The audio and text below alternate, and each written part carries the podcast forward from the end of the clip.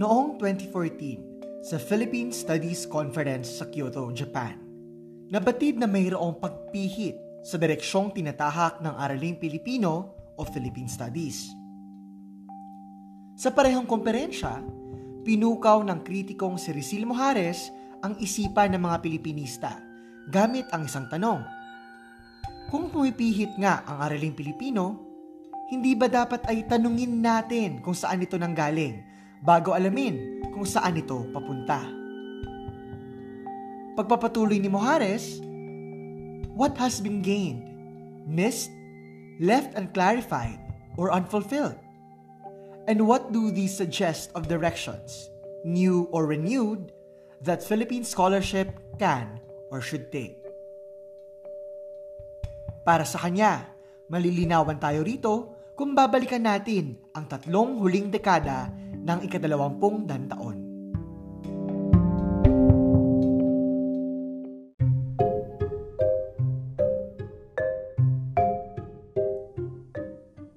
Hindi ito ang unang pagkakataon na pumihit ang Araling Pilipino.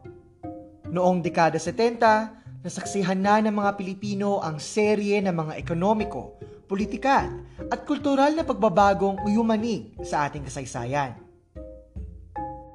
Sa katunayan ay nadama na sa pagwawakas ng dekada sixty ang pangangailangang tumalikod sa kaisipang kanluran at magnilay mula sa loob ng Pilipinas. Hinamon ang mga iskolar sa Araling Pilipino na balikan, itala at pag-aralan ang mga sinira't naglahong tradisyon. Ikintal sa bayan o nasyon ang mga tinangi o binura dito batay sa kasarian, wika, lahi, relihiyon o teritoryo. Tuklasin at tukuyin ang katutubo at popular na kaisipan sa wika, panitikan at sining. At panghuli, saligan ang pag-unawa sa bayan batay sa mga lokal at popular na kasaysayan. At syempre, gawing demokratiko at mapagpalaya ang kultura. Lalo pang ang lumigalig ang mga naturang sentimiento noong nagsimula ang tinatawag na mahabang dekada seventy.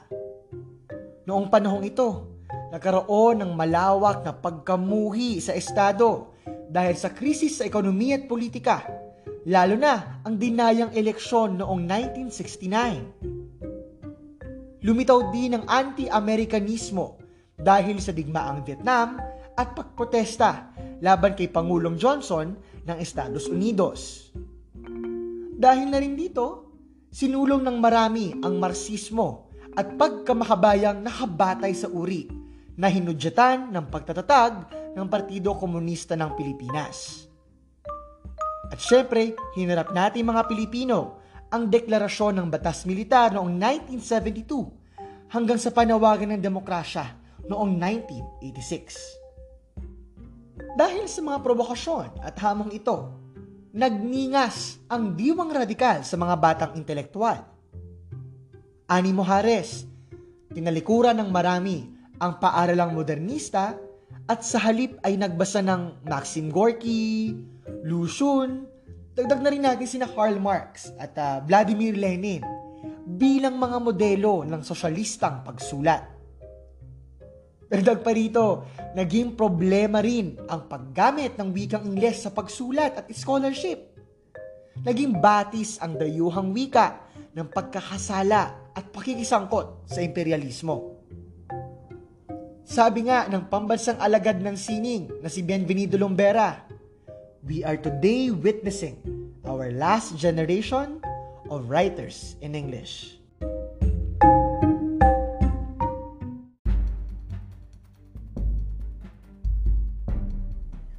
Bukod pa sa pagbabalangkas ng panahon ng diktadurya bilang isang bangungot para sa mga Pilipino, masasabing isa rin ito sa mga pinakaproduktibong panahon para sa gawaing intelektual.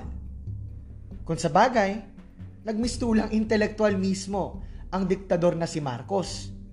Kaya inimbitahan ng kanyang pagbabalat kayo ang tugon at kritika ng mga intelektual. Noong panahon ng Batas Militar, itinatag din ng administrasyon ni Marcos ang mga institusyong magsusulong ng kanyang diskurso ng nasyonalismo at kaunlaran na magtatabing sa krisis na kanyang sinimulan. Kasama na rito ang Cultural Center of the Philippines noong nineteen sixty-nine, ang Philippine Center for Advanced Studies o mas kilala sa kasalukuyan na Asian Center ng University of the Philippines noong nineteen seventy-four at ang Philippine Institute for Development Studies noong nineteen seventy-seven. Nagkaroon din ng malawakang patronahe sa sining at panitikan at marami mga manunulat at artista na sumapi sa hanay ng mga Marcos at sumusuporta sa mga Marcos ang tila naging court poets nila. Hindi rin natin pwedeng makalimutan ang proyekto ng administrasyon na Tadhana. Isa tong serye ng mga aklat na tumatayong muling pagsulat ng kasaysayan mula sa perspektiba ng isang diktador. Gayunman, naging masigabo rin ang anti-diktadurya at anti-imperialistang sentimyento sa hanay ng mga eskolar. Nagkaroon halimbawa ng makakaliwang kilusang intelektual. Sa Universidad ng Pilipinas, nariyan ang pagtataguyod ng Third World Studies Program. At syempre, hindi rin natin matatawaran ang gawaing intelektual sa labas pa ng akademya. Nasaksihan natin ang napakaaktibong produksyong underground o subversibo. At syempre ito ay nagawa sa pangunguna ng mga kilusang panlipunan at maging ng Partido Komunista ng Pilipinas noong nineteen sixties. Kinakatawa naman ng ilang akademikong organisasyon ang pihit sa lokal, popular at katutubong mga tema sa araling Pilipino. Nandiyan ang Philippine Studies Program noong nineteen sixty-six sa Universidad ng Pilipinas, ang Philippine Folklore Society na itinatag noong nineteen seventy-two. At syempre nandiyan din ang Paksa o ang Panulat para sa Kaunlaran ng Sambayanan na itinatag din noong nineteen seventy-two. Sa pambansang pamantasan, nagtatag din ng mga sentrong lokal at regional sa iba't ibang bahagi ng bansa. At syempre, hindi natin makakalimutan ang pagsiklab sa agham panlipunan ng mga perspektibang pangtayong pananaw at psikolohiyang Pilipino.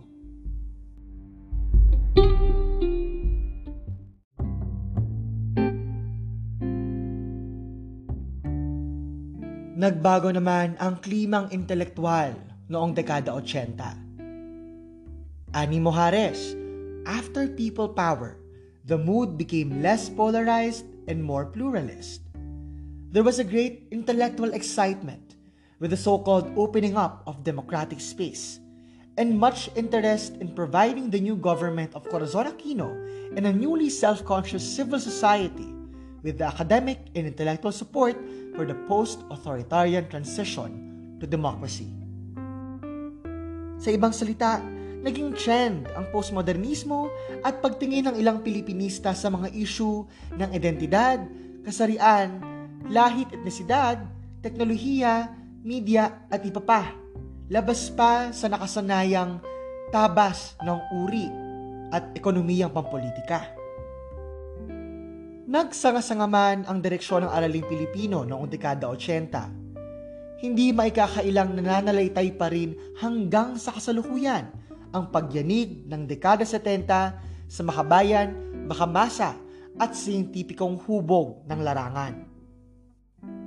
Ipinaliwanag nga nina Virginia Miralao at Cynthia Bautista na Philippine Studies moved from polarization to pluralism and convergence. Greater tolerance and dialogue among different perspectives tempered the rabid ideological and fractional partisanships of the nineteen seventies. And there has been a convergence of methodologies as scholars attempt integrative discourses that cut across disciplines. Nagluwal ng muling pagninilay-nilay hinggil sa bayan ang krisis sa ilalim ng diktadurya. Tila naging metodo ang pagiging makabayan sa pag-aaral ng bayan. Ngunit masasabi rin naman nating may iba't ibang lapit sa pagsahing ito. At sa kaso ng larangan ng araling Pilipino, mapapansing may dalawang hibla o strand ng gawaing intelektual noong dekada seventy.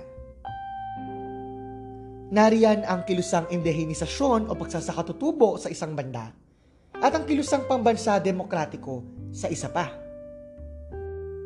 Sa kilusang indihenisasyon, tinignan ang bayan bilang kabuuan ng iba't ibang kaalamang bayan at kalinangan na winaglit ng kolonyalismo. Sa kabilang banda, sa pananaw ng kilusang pambansa demokratiko, ang bayan ay isang prosesong isinusulong ng mga nakikibaka para sa masalimuot na kalayaan.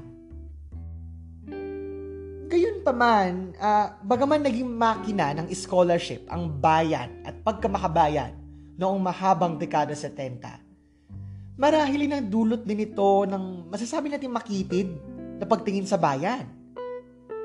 Ito nga ang sabi ni Mojares, "Nationalism created a discursive environment ruled by certain assumptions or expectations about what was relevant, urgent, and useful in scholarly work." Sa gayon, kung tatanungin natin kung saan papunta ang araling Pilipino o ang pag-aaral ng ating bayan, dapat matandaan natin na ang bayan ay hindi istatiko. Sa ganitong pananaw, pumapasok ang iskolar sa dominanteng naratibo eh. Dinadaan ang nasyonalismo sa esensyalismo kaysa isulong ang definisyon ng bayan batay sa karanasan ng mga naguhulagpos. Kaya naman may hamon sa ating mga Pilipinista ng ika-dalawampu't isang taon na pagnilayan at dolumatin ang Pilipino sa labas ng Pilipinas. Umpisahan natin sa pag-unawa sa mga daigdig sa loob ng iisang bayan. Rock.